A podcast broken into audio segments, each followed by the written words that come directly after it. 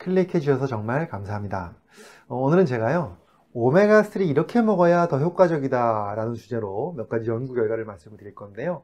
오메가3 드시는 분들 굉장히 많을 텐데 굉장히 흥미로운 주제라고 생각합니다. 자, 궁금하시면 끝까지 봐주시고요.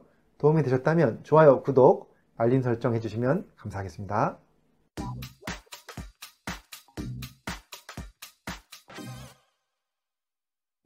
안녕하세요. 교육하는 의사 가정의학과 전문의 이동환입니다.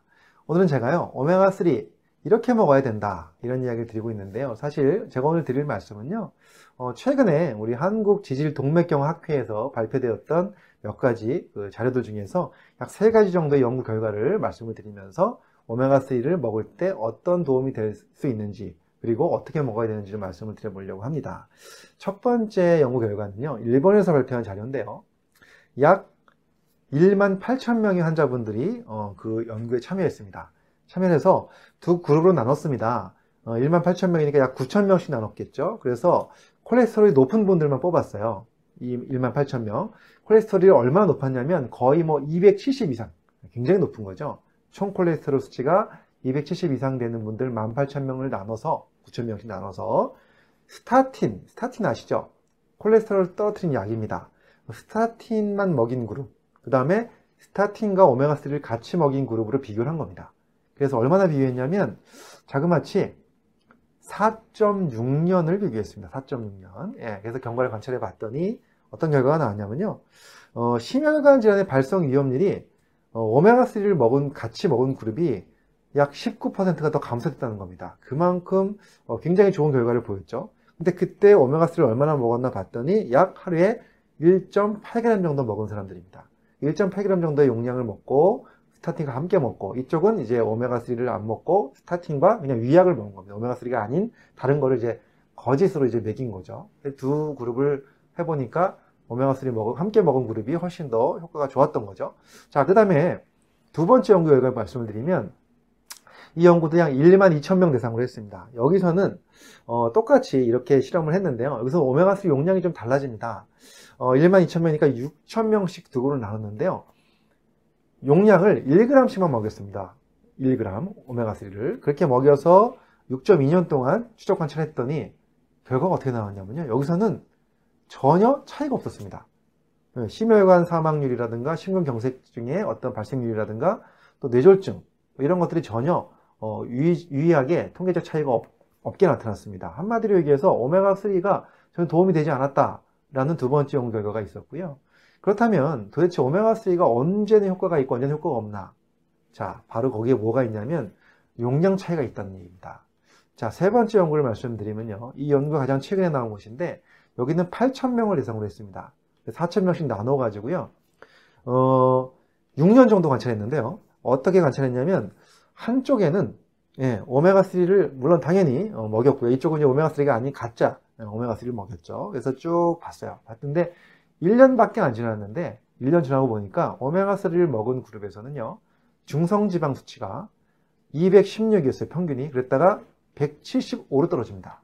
근데 오메가3가 안 들어있는 것을 먹은 분들은 216이 221로 올라갔습니다. 6년이 지났습니다. 6년이 지나서 보니까 심혈관계 문제로 사망한 그 위험률이 자그마치 20%가 이쪽 그룹이 더 감소가 됐고요. 그 다음에 심장마비 일으킨 경우도 어, 오메가3를 먹은 그룹이 31%나 감소됐고요. 뇌졸중도 마찬가지로 28%나 감소했습니다. 자, 과연 이 그룹은 굉장히 많이 좋아졌죠? 예.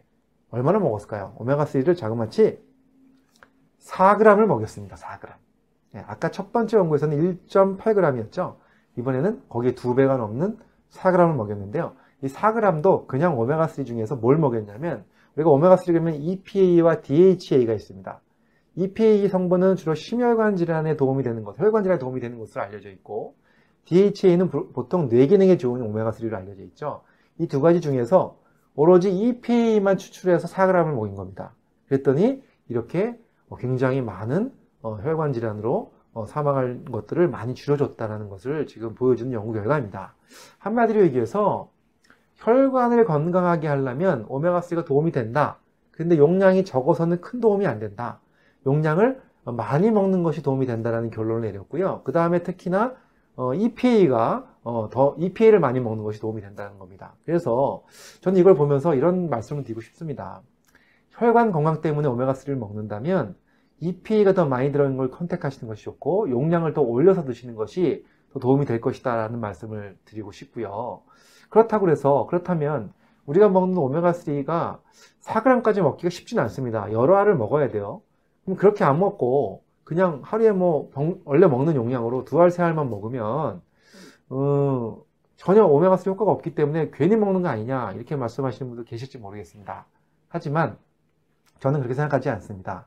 오메가3의 그 효과는 물론 혈관 건강도 있지만요.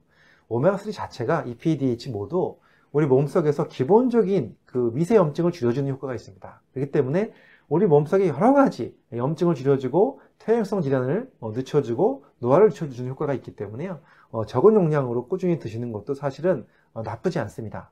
하지만 정말 혈관이 나빠서 드시는 분이 있다면 그런 분들한테는 EPA 용량이 더 많은 걸로 훨씬 더 많은 용량을 드셔야 된다. 이 말씀을 어, 드리고 싶습니다. 자, 오늘 제가 정리하면서 오메가3에 대한 말씀 드렸는데요. 사실 오메가3는 꼭 우리 건강에 중요한 필수 영양소입니다. 특히 혈관 건강, 그 다음에 뇌 기능에 좋기 때문에 잘 챙겨 드시고 혈관이 안 좋으신 분들은 EPA가 더 많은 것들을 챙겨 드시면 좋겠습니다. 자, 오늘 여기까지 하고요. 다 같이 건강한 혈관, 또 건강한 뇌 기능으로 또 건강하게 사시는 여러분 되셨으면 좋겠습니다. 감사합니다.